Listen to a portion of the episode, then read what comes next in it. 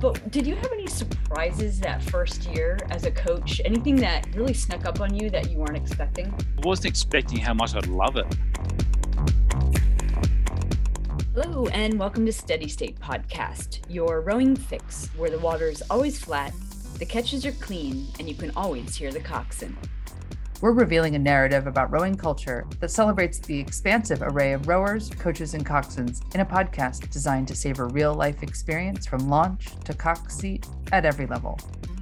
We're Rachel Friedman and Tara Morgan, and this is Steady State Podcast. Sit ready.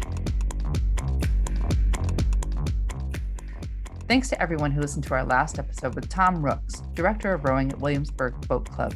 He told us about his Fun First mantra and explained how he prepares his juniors athletes to be better humans beyond the boathouse. Tom began coaching after 22 years in the U.S. Coast Guard and shared his authentic philosophy about vulnerability, resiliency, and saving lives. Our conversation also slid into tangents about Foo Fighters frontman Dave Grohl, Ultimate Frisbee, and Vikings. If you missed it or any of our episodes, listen anytime at steadystatenetwork.com slash podcast or subscribe on your favorite podcast app. And while you're there, would you leave us a review? When you do, it helps our podcast get noticed and reach more ears. If you are a rower or coxswain in the United States who's ever thought, I want to start coaching, where's the first place you think to turn? US rowing, right? A US rowing level one, two, or three coaching certification speaks volumes and opens doors. But did you know that it's not the only coaching education option? The Advanced Certificate in Rowing Leadership at the Institute for Rowing Leadership is an intense one year coaching education program offered by Community Rowing Inc. in Boston. It provides students opportunities to gain the knowledge, skills, and abilities required of a master rowing coach. The IRL is the only accredited US coaching education program in rowing ever. Wow, it sounds like such an amazing opportunity. I mean, who wouldn't like to take a whole year of your life, move to Boston, especially in the fall, gorgeous, and go to 16 to 20 hours a week of coaching education? I mean, dreamy, right? It, it's, it sounds like an amazing opportunity. Uh, you know, I, I wish that this was something that I the A existed like 15 years ago when I was first thinking about coaching. Sure. Um, I probably would have jumped at the opportunity to go up to Boston. Um, uh, you know, you and I talk a whole lot about like getting to know what you need to know as a coach and right. how so often it's learned on the fly. Right. Trial by fire. Absolutely. Yeah. That's a, cu- a culture piece that we talk about a lot in rowing a coaching culture that it's like, you know, we talk about it in this episode again. Here's the keys to your launch, here's your roster, and good luck. Mm-hmm. Um, and I think that you and I also are just, I feel like we're rowing aficionados. I used to use the word nerd, but I think now we can call ourselves aficionados. But we spend a lot of time diving deep into this sport and diving deep into what makes athletes successful because we do come at it from a coach's perspective and from a, a leadership perspective uh, we're not just masters rowers you know we have a lot of experience and a lot of interests. And i think any time we can sit around with other people and talk rowing in this kind of holistic way who wouldn't want to spend a whole year doing that and just hanging out with like-minded people um, and especially in a beautiful city like boston? Yeah and and i for me i don't know what this says about me but i feel like i can never learn enough about rowing I feel like there are things that I have picked up along the way. I have gotten my level one and level two US rowing coaching certifications. Same here. Yeah. You know, I've been to uh, a couple of rowing talks, which used to be held at the uh, Washington College in Maryland. Um, you know, and lots of other things. I've done lots of like one day uh, conferences and listened to all sorts of people speak. But sometimes I feel like it just kind of goes in one ear out the other or i pick up one little nugget that's really fantastic and i try and incorporate that into my rowing coaching life but i've never really felt like you know i know I know the majority of what I want to know about rowing. And I feel like Right. going to IRL, it's like you are getting a fire hose of information about growing and coaching. Right. And you know what? Honestly, I would not trust a coach who said, Yeah, I'm good. I'm Yeah, done. I'm good." I'm, I've got everything figured out. Yeah. Those coaches, they think that they're instilling some sense of credibility or confidence in their athletes by saying, No, no, don't worry. I know everything. I've got it. When in fact, to me, that just is a huge red flag. Mm. That's a massive red flag that they're arrogant, that they're closed off, that they're not someone who's approachable, that what they say goes. And that is a really old school mentality. That's not a holistic rowing approach or a whole athlete approach, is something we've also talked about the whole athlete approach. Um, yeah, I would not trust a coach who said, I got it all figured out. I'd be like, I know it all. Moving on. So, so the thing that really intrigued you and I about uh, CRI's IRL program is just that it you commit a year. You're basically saying, I'm going to school for a year to learn about coaching and how to do this right. And you ha- has to hit just the right moment in your life. You have to decide that you can make it work, that you can either drop everything that you were doing or change your plans or move to Boston. Um, but I will say up front, because we have spoken now with a couple folks from the IRL who who opened the door to the possibility that maybe some of their their education will be offered online and my fingers are crossed because I would love to take advantage of those sorts of virtual opportunities. Yeah, I think even if they could come up with some sort of a la carte method, like people Mhm. could voyeuristically be involved. But I also get the idea of the human interaction and Yeah. being in a cohort and being a group of eight or 10 people that do the program all at the same time. You're Yeah. all slogging through it together, that you're all trying to make it work. Um, but I, I, what I was thinking of when we had our interview was, um, you know, Harvard University offers courses online. I mean, you could actually audit a course at, at Harvard or at some aspirational place um, and just be an observer, you know. And I thought, well, what if they just offered sort of an aquarium version, you Hmm. know, like wildlife zoo version of like, oh, we could sit in on a CRI IRL program. I mean, it's also kind of great advertising for them Huh. too. So Oh, yeah, that's um, an interesting idea. yeah, or you know, do a compounded, you know, five day at Craftsbury version. You know, I'd be Mhm. down with that. Like, Mhm. why not? Anyway, it's it's great. But I think you and I, at the end of the day, we've never gotten tired of talking about rowing, and we've we're still doing it a year and a half later. Yeah. Um, yeah. So cool. on this ep- so on this episode, uh, we wanted to learn more about CRI, the IRL, and we were able to sit down and talk with uh, CB Sands Bohrer, the senior manager of coach education at CRI, as well as Mitch McManus, who is uh, who graduated in class of 2019 from the IRL and is now the newly named rowing director and head coach of Shrewsbury High School in Massachusetts. So cool. So I hope everybody enjoys this episode. Um, Rachel and I really had a fun time tracking down uh, CRI fellow uh, fellows alums and uh, learning more about this program.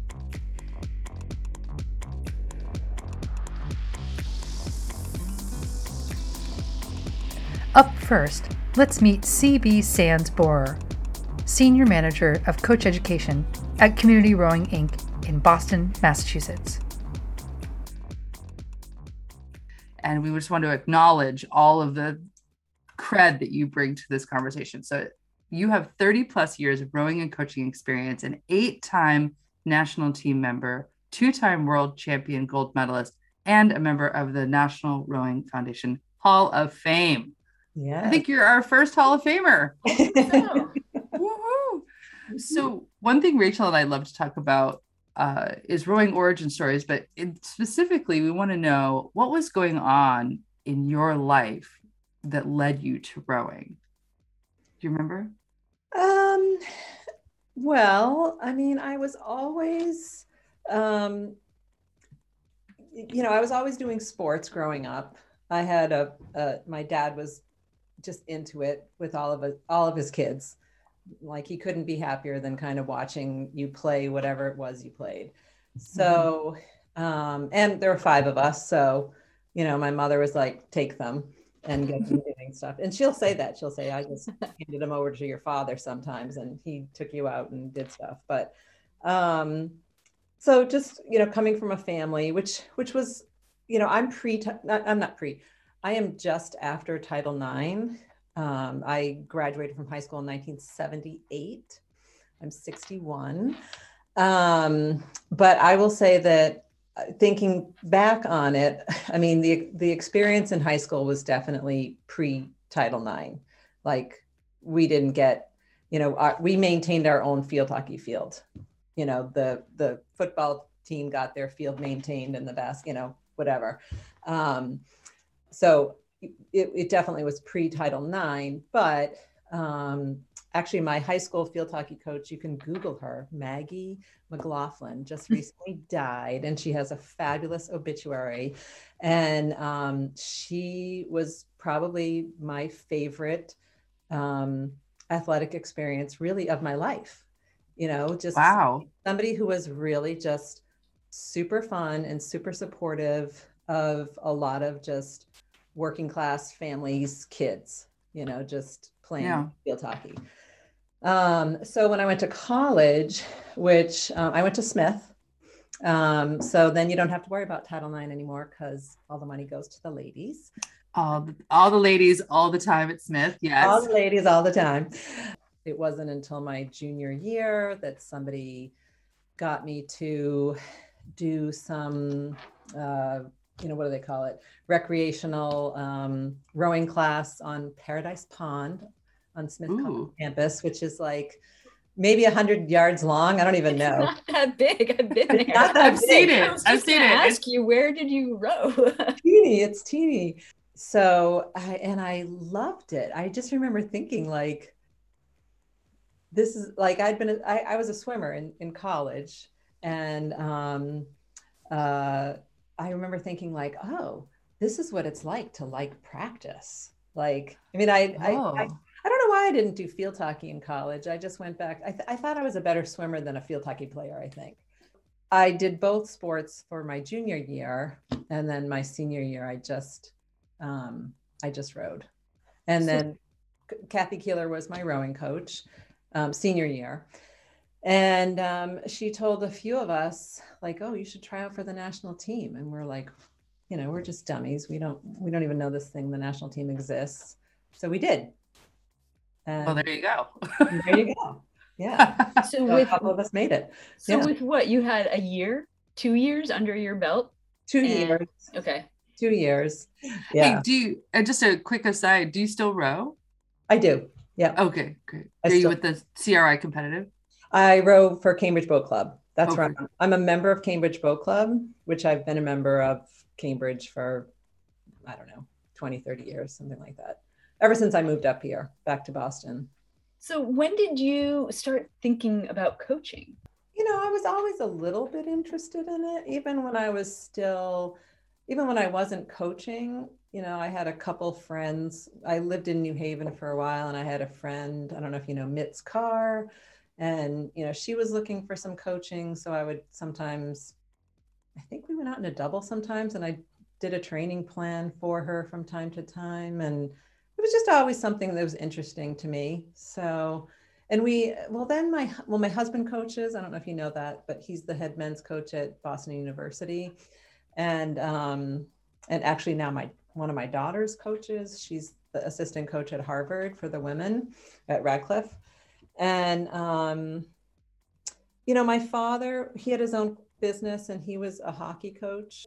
I was always kind of interested in it. And then I think when I started, when I quit my sort of full-time permanent coaching uh, corporate job um, and i had more flexibility that's when i started coaching at cri it sounds like you also like uh, i know rachel and i both grew up post title ix. I was born the year of title ix and um, enjoyed not as much as my nieces who've come oh, yeah. in the last 20 years. They, they really enjoy all of those uh, benefits but I know the people that stood out for me in my life as as mentors and leaders weren't necessarily teachers or my own family. It was athletic coaches. Mm-hmm. and it sounds like you also had a great experience with a with a field hockey coach mm-hmm. um, whereas and also your family grew up around coaches around sport and you could see the magic of a good coach with a good team and can you talk about the relationship of what a great coach can do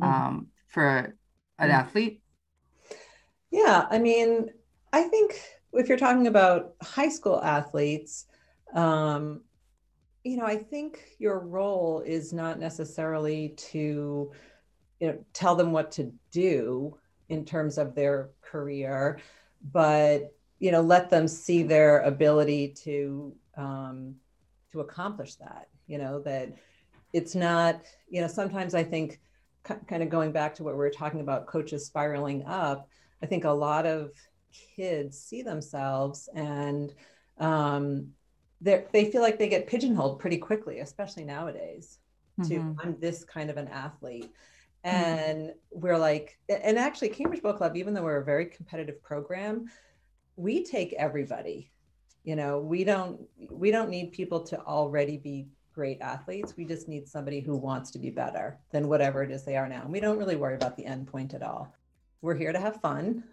You know if this is not fun then you should you shouldn't keep coming. But it looks like you're having fun.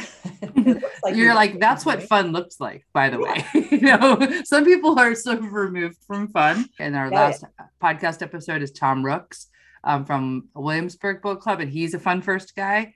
It has um, fun. It it's a great, but you know, how many people have come through programs where it's just miserable? It's just a grind. You know, both Rachel and, and I have experienced that we do joke around sometimes and say it doesn't have to be fun to be fun. Uh, one of my all-time favorite quotes. Yeah. Right. It's not. It doesn't. You know, fun just sometimes look like looks like a really hard workout. Is that something that is at the heart of the CRI IRL program too? Just a joyful experience and making the coaching experience joyful. Because uh, I think at its heart, yes. I think at its heart, the IRL experience is is really trying to, you know, get get coaches to come who, um, you know, they are going to learn about uh, nutrition and, and physiology and biomechanics and some of these harder topics, but they're going to learn them in a thoughtful, um, supportive environment. We want them to be up to to experience it in a positive way so that they can go out and bring that to their team and be community builders whether that's at a division one team you know whether it's men's or women's d1 or whether they're going to coach at a place like cri and want to focus on learn to row or any other program. And there's but, no requirements um could we just talk a little bit about what the elig- is there eligibility to get into the program or is it just you should you can take a year off and you can pay the fee and you can participate fully and that's the only requirement. Yeah that's really the only requirement you don't even have to have mm-hmm. already been coaching. One of the things that everybody always mentions about the irl is the networking because we try to make sure that wherever you go whatever resources you need you have somebody that you can call. And and kind of through the process of the irl just get to know that I really don't know any coach who, if you called them and said, I need, I need some advice or some help on whatever the topic is, everybody always says yes. Right. I mean, have you ever called someone and have them said, no, right. Not going to talk to you about that. They, they always say yes. The networking is a big part of it. In the past, the IRL has been described as kind of drinking from a fire hose. um, it has been described as a year of suffering um, and we don't want it to be that. So we are going to make some changes to the IRL this year to, or starting in, it starts up again in fall 2022. And basically, we think that there are some classes we can condense, and there are some classes that we might make optional. And a, a simple example might be we have a class on boat repair. There are some people who really are going to go into a career where they don't need to repair boats. So mm-hmm. we have some classes that we're going to make optional and have them be available to IRL fellows post graduation. Um, and then there are some classes that we think we can condense slightly and it really varies by instructor. We don't want to fill it with information that's not useful because you drink from a fire hose, there's a lot of water that gets wasted, which means people aren't really learning everything that they should learn. And we also want to be cognizant of, you know, coaching is a stressful career and we shouldn't be encouraging that. Yeah. We should be trying to have people flip the switch and say, how can I make this so it's a less stressful situation? Follow us on Facebook and Instagram at Steady State Network and on Twitter at Steady State Row. Sign up for our e newsletter and become a patron at steadystatenetwork.com. Get bonus Steady State content, early access to podcast episodes, and store discounts when you join our Patreon community for as little as $5 a month. Become a patron today at steadystatenetwork.com slash Patreon. into we're back talking about coaching education. That's one, two. So that fire hose, that that fire hose notion comes from the fact that IRL students are taking what 16 to 20 hours of classroom uh, work a week, and on top of that, they're also coaching, right? Mm-hmm and they they're coaching and they need to support themselves and they need to pay their IRL bills and what we're trying to do I mean um, if you think of what the CRI mission is it's always been kind of summarized as rowing for all. And what we're trying to do with the IRL that's different now is make it more reflective and supportive of the mission mission. Um, so the simple simple way to think of it is coaching for all that how can we make sure that we attract um, a more diverse group of coaches to the irl experience because as i said in the past it's pretty much represented the status quo it's a commitment it's like you have to step away from your job you have to move to another city you know, find your housing, pay for the program, do your practicum. Right.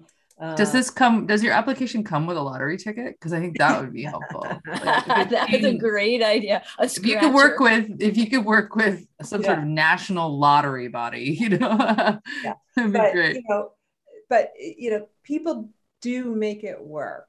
You know, we obviously people have made it work for years, but it has been very stressful because you have to have a practicum and the practicum can be paid you know it can be that you're working as you know an assistant high school coach or coaching someplace where you're getting paid to coach six days a week because you need someplace where you can go back and forth between the classroom to real life ap- application and back in the classroom to discuss it but a lot of people want to do volunteer um, volunteer uh, assistant volunteers so we've mm. we've had people at pretty much all the big um, all the big teams in Boston, whether it's at Harvard or Radcliffe or BU, um, Northeastern, MIT. You know, we've had people do practicums at all those organizations, mm-hmm. and that can be super valuable because even if you want to go out and do what Katie's doing and and build a new rowing club that's primarily recreational and high school,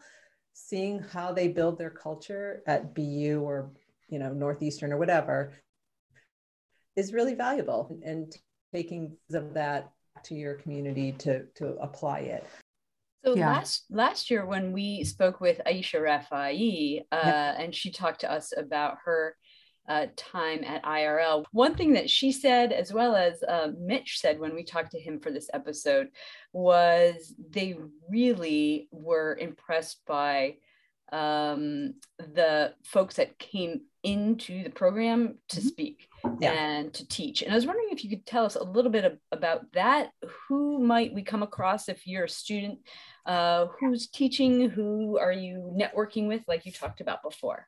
Mm-hmm. Yeah, it ranges from um, like classes like exercise physiology, biomechanics. Um, sports psychology, nutrition. We have people who are either PhD, PhDs coming, maybe they're already teaching, maybe they're at the end of their PhD um, from Brown, from BU. Um, we have Dan Bouchard, who teaches biomechanics, who's a teacher up in Canada. He's also one of the Hudson guys um, that teaches our biomechanics class. Um, it, it, it, we try to get a mix of people who are not necessarily rowers who teach some of these classes, like physiology is um, uh, Andrea, who's from Brown, and she's not a rower, she's an ice skater, um, but she's a she's a physiology teacher. So, um, but we also get for some of our other classes when we do uh, higher level advanced coaching advanced athletes and training and technology. A lot of times we just I think in the past we have had somebody who runs the class, but then they bring in, you know, Gevvie Stone's coach, Greg, her dad, and he teaches mm. class for a day. You bring in, you know, the BU coach for a day. He coach, he teaches, you know, his stroke for a day. Bring in someone from Harvard, they teach. Then we just try to bring in as many coaches from the immediate Boston community as we possibly can. And that tends to be pretty easy to do, whether they're going to give a class on, as I said, their, um, uh, you know, co- their coaching style, their leadership style. We do, um, you take a class on recruiting. Um, we have, we've in the past had a couple of Boston area coaches teach the recruiting class. Um, strength training. Uh, in the past, we have had um, the strength training class do some work at CRI in our strength room, but then they would rotate and visit four or five different colleges in the area and say, well, how do you run your program? BC Women, they're right there at CRI.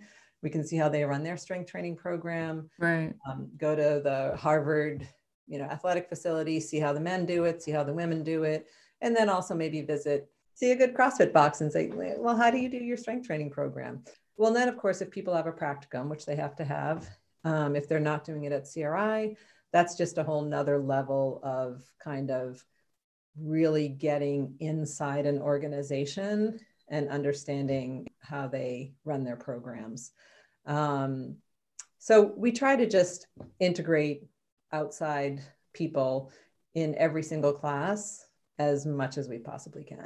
Um, Rachel and I talk a lot about how there seems to be um, CRI IRL and there's US rowing level one, two, and three. And we know that the US rowing convention is happening while we're recording this podcast yep. episode this week. Of course, when it comes out, it will be over. But um, those are our basic go tos. You know, there's obviously books out there.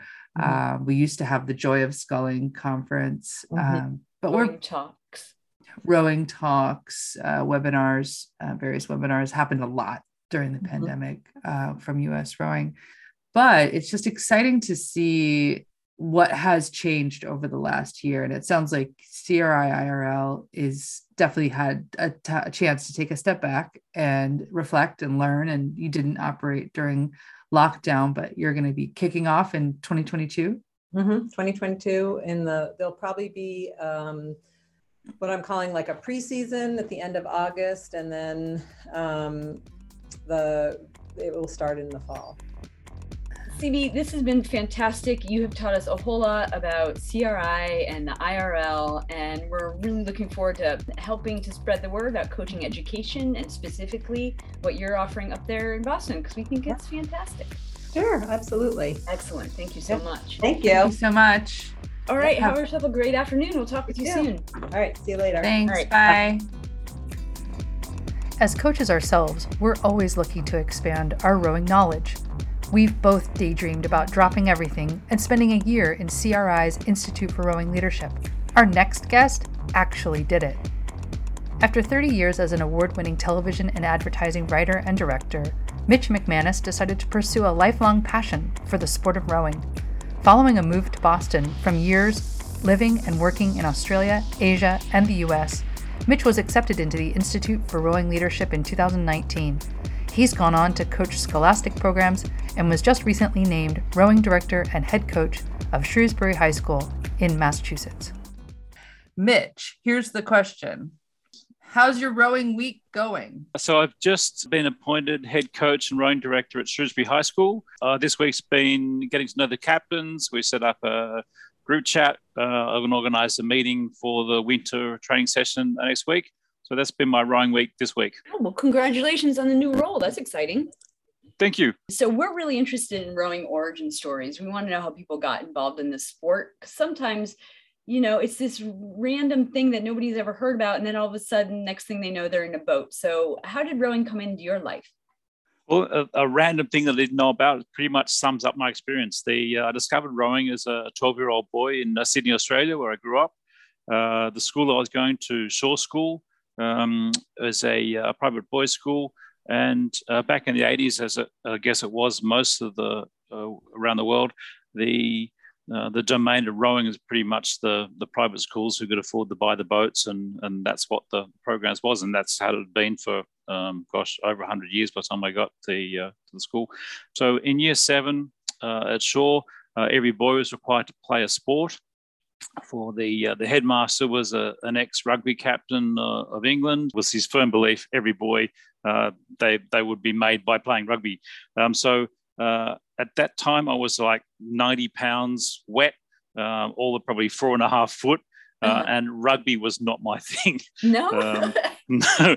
The in the summer, um, there were tryouts for rowing. And I discovered that in rowing there was this seat at the back of the boat where these little tiny guys sit, um, and you just go around and go fast and, and be on the water. Uh, I, I love being in the water. Um, I was born on a houseboat in, on Sydney Harbour. Um, I'm an Aquarian. I, I, love everything about water.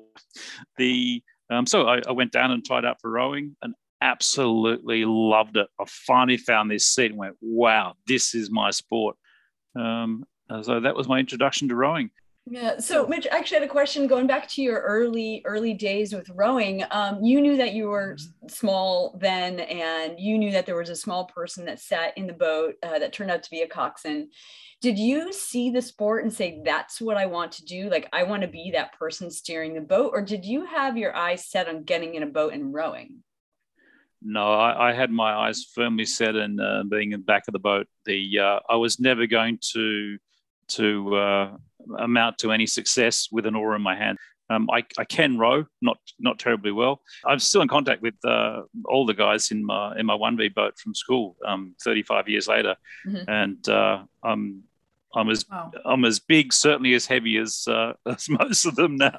yeah, yeah, that's great. So they didn't ask you to cox that alumni boat. yeah, no, I was in the I was in the seven seat. do you remember the first time they put you in that seat? And do you was it a was it a bow loader or was it just a stern loader? It was a stern loader. So it was an old in uh, this was uh, gosh 1980 it was. So it was an old. Um, I guess it was like a timber version of what a coastal four looks like today. It was like a it was a tub. They give you the headset and everything. Yeah, no headset. No, we had um, a like a, a plastic thing around, around your head with a with an aluminum uh, cone out in front. Mm-hmm. Until I got the one V, we didn't have electronics at all. There were no Cox boxes. Mm-hmm. There was a, um, a hastily prepared kind of a thing and a, a plastic um, lunchbox that was uh, some electronics inside and a microphone plugged into it and some speakers in the boat. There was nothing uh, as glamorous as uh, Cox box and yeah. um, so, stroke rates and all that stuff. Again, back in those days, the, the boats were were uh, timber um, and uh, heavy as a heavy as a log. Mm. But you know they were beautifully beautifully made boats and a, and a joy to be in. But uh, nothing close to a you know a fully carbon fiber Hudson USB that's running around today uh, in the 1V, we had uh, it was a timber shell with a, an aluminum skeg. And we know we knew when we'd hit. I mean, we, I had no no uh, splits or anything display. It was just it was you know me looking out of the boat. But we knew that boat was flying when the fin started to vibrate, mm. um, and it was sort of you know, sort of that was the the boat was humming. So and the whole the boys could hear it through the boat. So they could hear that fin humming on the uh, on the stroke. Uh, you know it was going. So so that was our um, that was our 1984 uh, split meter, the, yeah. humming fin. Uh, Mitch, the reason that we wanted to talk with you today is because we are really interested in coaching and coaching education. And, you know, the US Rowing uh, annual convention is coming up. We know that that convention is the place that people go to get level one, level two, level three certified. But we're also really interested in other places that people go to get educated as coaches. And so we found that you had attended um, CRI's Institute, Institute for Rowing Leadership, and that's a big thing that we wanted to talk with you. But before we get there, the fact of the matter is, you had this long career that you touched on 30 plus years uh, in broadcasting and marketing. And so we're kind of wondering how you moved from that into coaching. Okay, uh, good question. Uh, and there's, there's a logical answer. Um, for the last, I want to say 15 years, we've bounced around the world. We lived in Australia, uh, in Asia, uh, the USA, then back to Australia, and then back here again. Uh, and through most of that time, I kept up. I still have a company in Australia, a film production company. And I kept up doing broadcast work and film work, doing mostly commercials. Uh, and then on our last move back to um, the USA, which was in 2016, uh, 17, I was directing at one of the networks in Australia. Uh, and my wife was offered a um, uh, C-level position, senior level position back in uh, the USA, uh, whose head office is in Boston. And it was an opportunity too good to pass up. So we went, all right, um, kids, we're going back to Boston. They're like, oh, um, but the promise we made to them was, well, we, we didn't have to go back to Boston. The the uh, the position was such that it's a global role, and she could be based anywhere she wanted, and, and it had to be in the USA. Uh, so we could have picked anywhere, and it would have been great for me to go to LA or New York, where sort of the the film and TV world is uh, is located. Uh, but we made a promise to our three kids, uh, whom we dragged around the world for a decade, um, so the deal we made was if we go back to America, we'd come back to uh, Boston. They'd go to the same, we live in the same town. They'd go to the same schools and, and connect with the same friends again. And many of which they they kept contact with uh, for the three or four years we're in Australia anyway.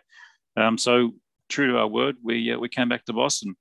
Um, I had a look at a couple of places here. Um, you know, went and chatted to the networks, uh, and it pretty quickly became apparent that the um, where I wanted to be at, uh, where I was at in, in my film and TV career, um, was a long way past the sort of local news and, and cooking shows. There was time to sort of, I guess, have the luxury to look at, you know, what else I might do. Um, at the time, my daughter, uh, she was rowing at Queenwood School in Sydney. She fell in love with rowing uh, as I did. Fortunately, Boston, not being the capital of film and television in, in America, but definitely being the uh, one of the central spots of rowing, mm-hmm. um, no shortage of places to row. So we uh, we asked around, and pretty much all uh, fingers pointed to CRI. Uh, she tried out and got onto the girls' varsity team there, and that was my introduction to CRI. Being the rowing parent uh, I'd go out and, and you know take photos every now and then, take out a, a, a video camera or, or, my stills camera and and um, fire away. So um, yeah, so I, that was sort of that was, was my reintroduction to rowing uh, at an intimate level. One day, serendipitously, uh, an email came in uh, for Katie for one of the rowing parents thing. On the bottom was a banner, and it was uh, uh, basically uh, an ad for the IRL Institute for Rowing Leadership at CRI and um, I foolishly clicked on it. Uh, next thing you know, I'm talking to uh, Wayne Berger, the head coach. We had you know, a, a lot of commonality. Uh, next day, I'd applied. My question to them was like, seriously, is this for me? Uh, looking back at the alumni, they're, they're like, the kids have just, they all just graduated from college. They're all 22, 23. Um, I was about to turn 50 years old. It's like, mm-hmm. is this seriously for me? and we talked about what I wanted to do, and and, and my uh, my love has always been coaching at the high school level.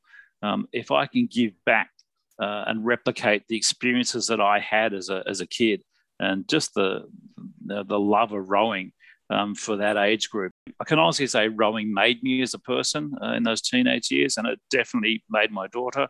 Um, she's the most resilient, uh, toughest kid um, you know, you, you, just don't learn that stuff. That's you know, in a boat uh, with with crewmates, you, you learn some lessons, and and uh, we both learned those lessons. I really wanted to focus on the the high school uh, and scholastic um, area of rowing um, to.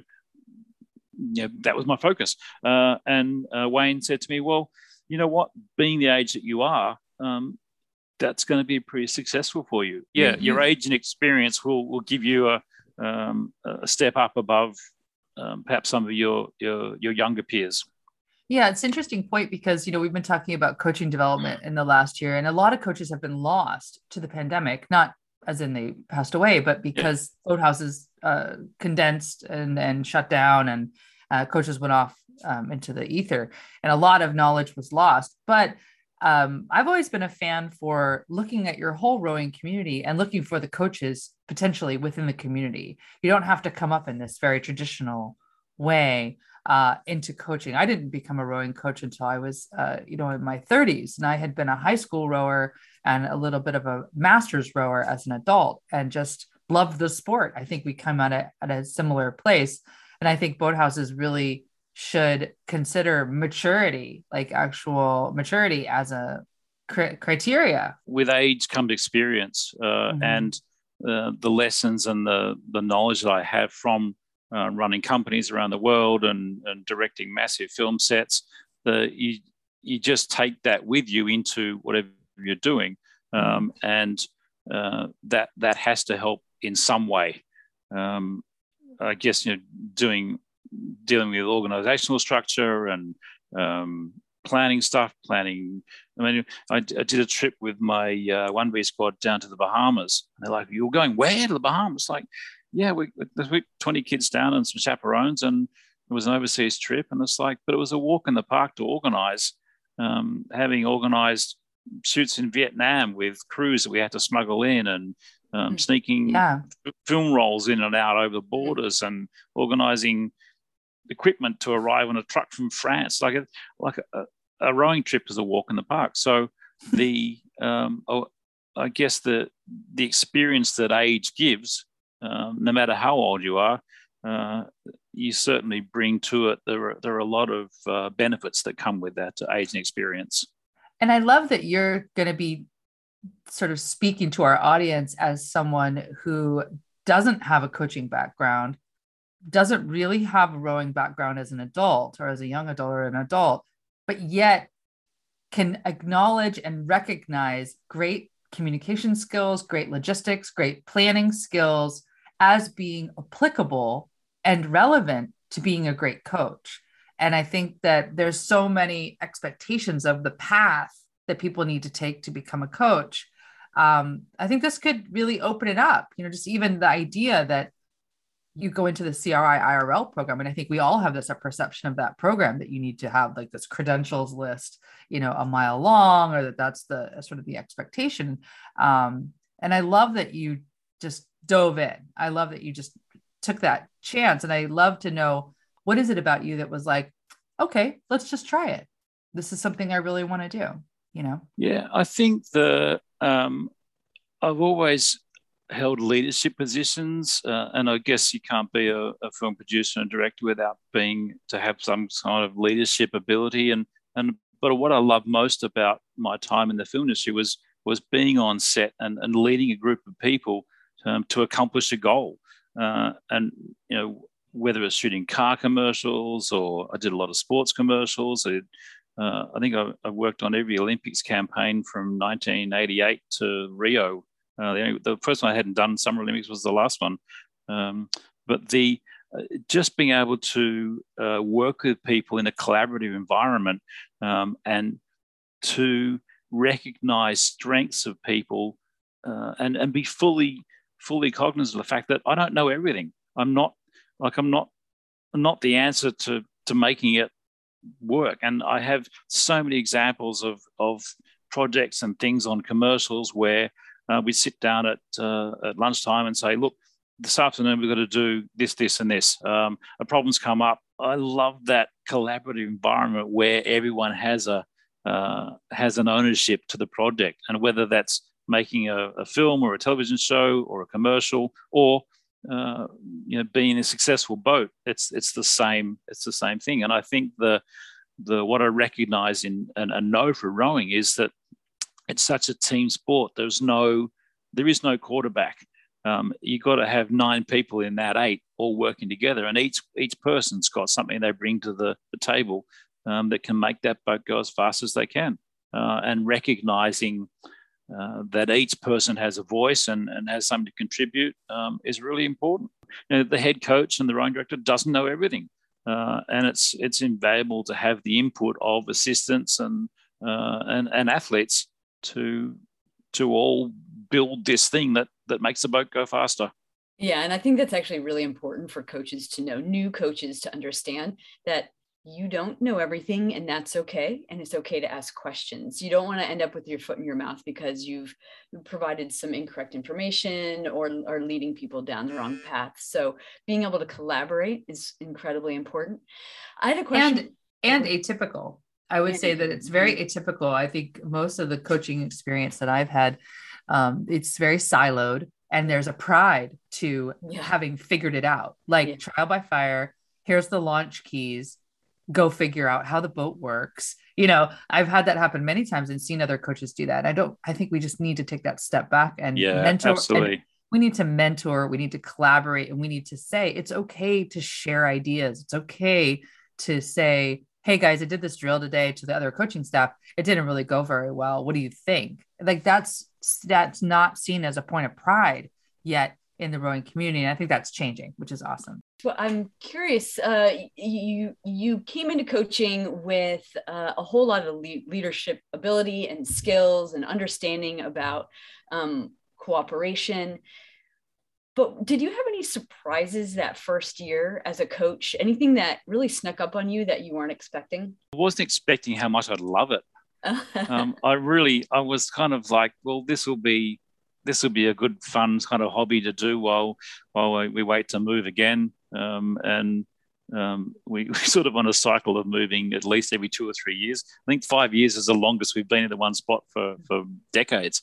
Um, so um, it, it was at the time, it's like this will you know, it'll be a, a nice fun hobby. Um, and the uh, so it surprised me how much I loved it. Uh, and I think in the initial uh, we were talking about uh, when I was talking to the IRL about joining. They said, "Look, um, you you know it's you know that the coaches' salaries they're they're not that great, right? Now, you're a film director and and a and a and a head coach. They're poles apart. Like it's it's going to be a substantial drop." I said, "That's that's okay. I'm I'm I'm good with that." And again, I was about to turn fifty, where you really start to value things other than just the financial rewards. Um, and I was faced with another, you know, two, three, ten years of, of making commercials that sell another hundred thousand units of a car or a burger or a, or trick people into watching a movie that they really shouldn't watch because it's complete garbage. Um, and that just became, um, you know, while it was fun, and, I, and I, to this day, I, I love uh, film and television production. The um, I was I was surprised and and happily happily surprised by the uh, fulfillment and satisfaction I got out of of uh, helping and training uh, my first crew, which was the novice boys at um, Romford Acton Boxborough. Hey, yay, BAB, hey boys. The uh, to this day, I'm still in contact with all of them. Um, I'll go and see them at regattas, uh, and I'm still writing college recommendations and um, chatting to them about all sorts of stuff. So uh, that was my introduction. That was my my first, I guess, official crew. Uh, and that crew was just uh, it was phenomenal. You mentioned earlier about the the collaboration and and, and talking to other coaches, um, hooking the the IRL into it. That was one of the greatest things that came out of the the IRL was uh, working closely with the other coaches in the class, who I'm I'm friends to this day with. Uh, the collaboration each day, and each of us had different programs. Um, uh, Tom uh, was coaching with Harvard Men. Um, Sid was uh, with Wellesley. It's a mix of collegiate and and uh, and school, but mostly collegiate, uh, and some from pretty top programs. Uh, and I had the uh, the high school, the novice, you know, novice boys. Um, half the boat had never even rowed before. And I said to the boys when we started, "I'm going to treat you just as any coach would treat an elite boat. Uh, I'm not going to like I'm not going to dumb this down. I, we're going to go hard and we're going to see what we can do. Um, are you up for it? And they went, yeah, we're in. We'll go for that. Um, and I, I taught them techniques and did things that that I'd learnt in in class during the day from from Olympians and and all sorts of tips and techniques. But that you should know what by no means be teaching a, uh, a freshman boy who's uh, his first year in the boat. But they were up for it, and and it worked. It was a good introduction. It was just a great group of kids to to to go with. So uh, I think the the collaboration of the coaches, be it from my classmates or, or, coaches that came in to, to guest lecture, was very much a part. And I think if you ask any of the, the kids from IRL to this day, what was the best thing about IRL? Uh, and they would all say just a collaboration and, and networking with uh, with other coaches and just that transfer of knowledge. The coaching community uh, is is a is a great thing. I love fostering it and, and being a part of it. Yeah, we agree. I think that it is excellent to go get your US rowing certification. I love the notion of being able to find the time in your life or the if, if it hits you at just the right time in your career to be able to uh, attend IRL. Um, but I think I heard maybe about a year ago that there was a poll taken of coaches who said that basically 90% of their education and uh, their coaching education comes from speaking with other coaches. And hmm. uh, and i would wholeheartedly agree. I've got my level two certification.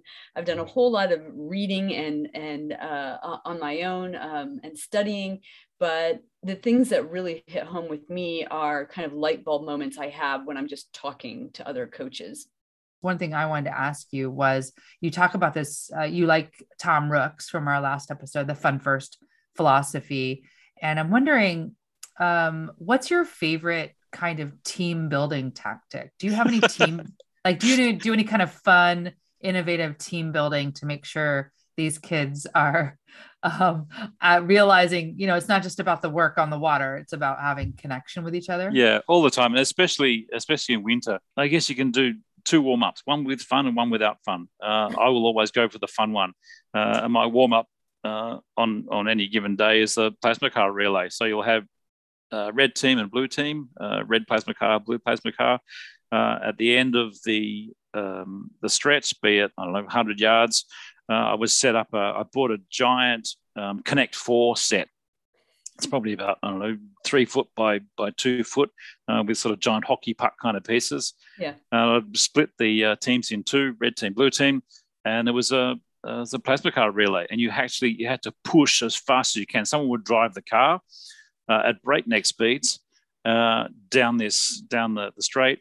Uh, the person driving would grab the Connect Four piece, drop it into the the playing board, race back, and the and the, the the driver would then go to the back of the line.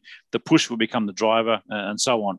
The aerobic workout those kids got racing each other, sprinting, pushing these crazy fast cars to uh, to to win this Connect Four game um, was above and beyond anything they'd get just doing laps of the uh, laps of the gym um, as a warm up, um, and it was fun. We'd do medicine ball, tic tac toe, uh, and, and, even in the water. I have a thing called the um, uh, the surf drill. Uh, where in an eight or even a four, a pair would sit out and one of those people would stand up in the boat and surf the boat. I'm a huge advocate for uh, trying to find the fun in anything and, and designing a workout or a, uh, a drill that includes an element of fun. You know, it's life's too short not to have fun doing whatever you're doing. So find the fun. And I, a big piece of that is something that I've been thinking a lot about for several years is that rowing, unlike other sports, is is a lot of work and we call it work and we don't say we play, right? You don't play rowing, you play basketball, you play football. And just even being able to use that word play, I think is really fundamental in how we think about something.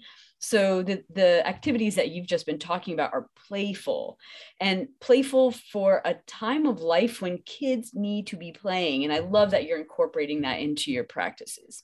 I actually had a coach refer to us as players Mm. And I think she knew because she came from a, like a softball and soccer background and um, way back in the day. And it was also a swimmer, which they don't call swimmers players either. But I noticed there was a shift. I don't know why, but she, after 30 years of coaching, uh, decided to start calling us players and that we were players on the team. It was fascinating. I, I, love the idea of rowing being playful. I, I love teaching learn to row to adults, and it's a lot of play. It's a lot of games. It's a lot of um, just joy, finding the joy being in nature, being on the water.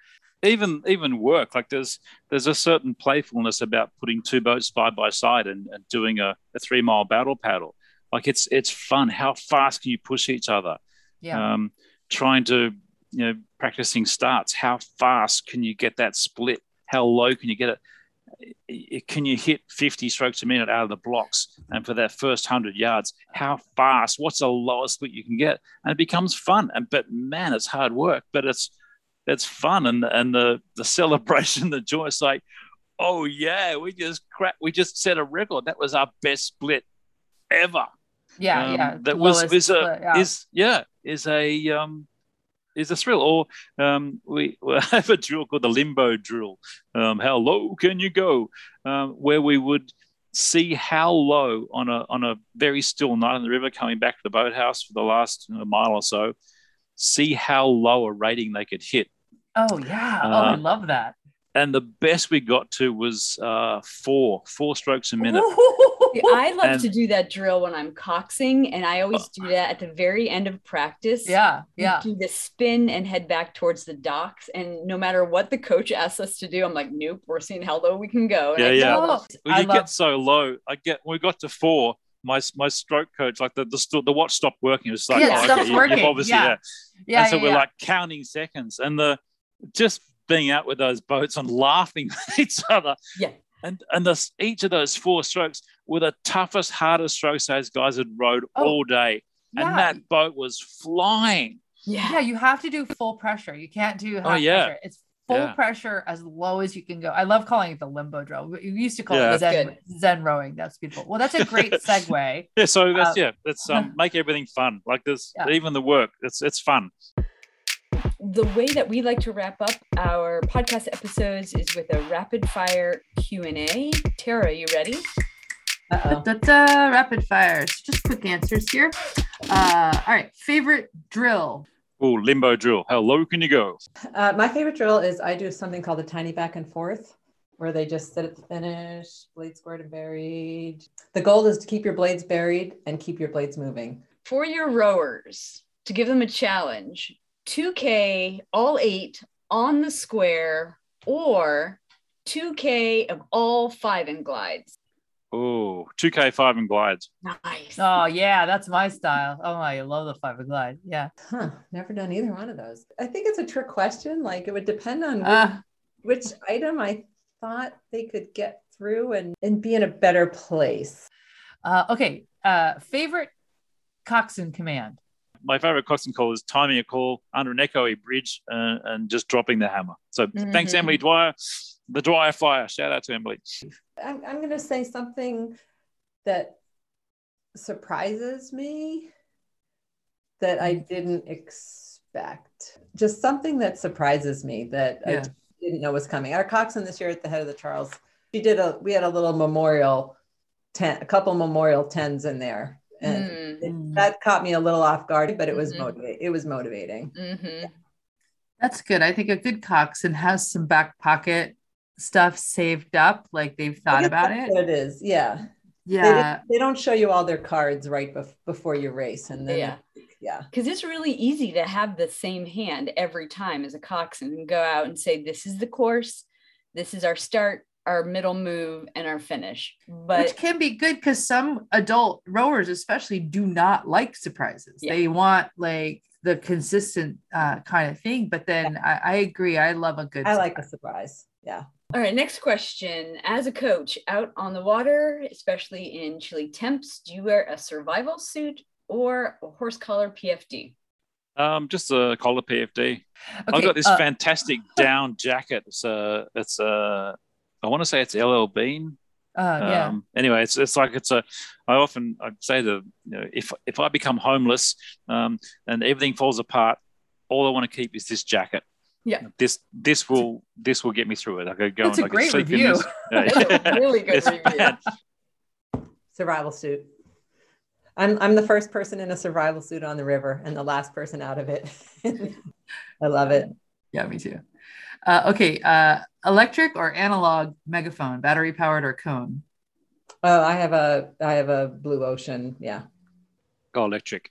And last but not least, coffee before or after a row? Not at all. I am not a coffee drinker. Are you a tea drinker? Nope, never have been, never will be. Hot flavored water does not do it for me. Oh, before. Yes. Oh, coffee. before. Yeah. Yes, always. Some people, some people are very definitive in their response. They're like, Really? absolutely. Yeah, oh, I yes, I have coffee as soon as I wake up, Oh, nice. and I run in the morning. So Yeah.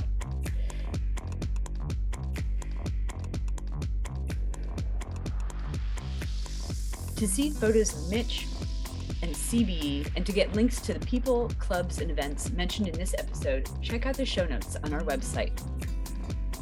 Did you know that Steady State is more than a podcast? We've got virtual events happening every week that bring together the rowing community from across the country and around the world. Join our version of the post practice hangout. We call it Coffee Chat, and we shoot the breeze about our rowing week, rowing in the news, and more for about 30 minutes every Friday. Won't you join us at 11:30 East, 8:30 West on Instagram Live? Grab your favorite mug and add your voice to the conversation. And are you looking for workout buddies to help get you through long pieces on the erg? Join us for Steady State Sundays, the fourth Sunday of each month at 9:45 East, 6:45 West. Register for this 60-minute Steady State erg workout, and we'll provide cues and insights to keep you motivated along the way. Work at your own pace, and then stick around after to talk. To find out more about any of our events and claim your spot in our lineup, visit steadystatenetwork.com/events. Steady State Podcast is brought to you by me, Rachel Friedman. And me, I'm Tara Morgan. Between us, we have 33 years of rowing, coaching, and coxing experience and running successful rowing related enterprises. Rachel is the founder of RowSource, the original resource for masters rowers. And Tara is a founder of Seize the Oar Foundation, where they champion inclusion in the sport of rowing through team training, outreach, and thought leadership. Find us on Instagram, Facebook, and Twitter at RowSource and Seize the Oar. In two, let it run. That's one, two, let it run.